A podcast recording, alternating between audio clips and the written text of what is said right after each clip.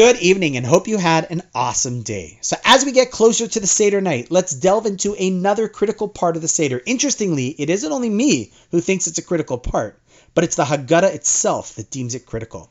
See, shortly after Dayenu, we're told that whoever doesn't mention these three things has simply not fulfilled their Seder night obligation. Now, if you accidentally forgot to say Dayenu or skipped out the four sons or some of the other paragraphs, you still would have fulfilled the mitzvah of making the Seder. But if you forgot these three things, Pesach, Matzah, and Maror, you simply did not fulfill the mitzvah at all.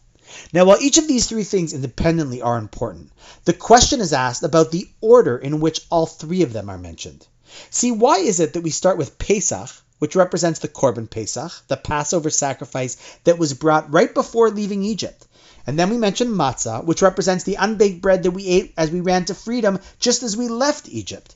And finally, Maror, which represents the bitterness of our 210 years in Egypt, much of which was spent in horrific slavery. See, if you listen carefully to the order, the question is glaring. If Maror represents our bitter slavery, then chronologically, it was significant first and should be mentioned first. So why is it that our Haggadah mentions it last? And you can't even get out by saying it's lifting these things alphabetically because it's not. It's a great question, right? Well, as you know, there's a reason for everything we do in Judaism. And when we uncover that reason, we actually also access deep lessons for life. In this case, the lesson is as follows, and especially relevant after a year like COVID. See, true, while the experience of Maror takes place first chronologically, from an understanding point of view, we can often only understand the place and purpose of that experience in retrospect. First, we had to get out, and only then could we appreciate the matzah experience and the Maror experience as well. This is an important principle not only for the Pesach experience, but for all painful experiences in life. When we're going through something challenging in life, we are full of questions, doubt, anger, confusion.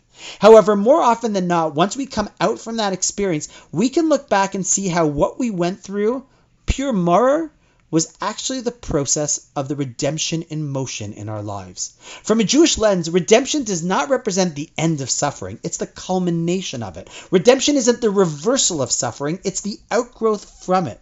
People who master this understanding of life's pattern and rhythm are able to look back and end their celebration of freedom with blessings, even giving the final blessing on the painful Maror experience itself.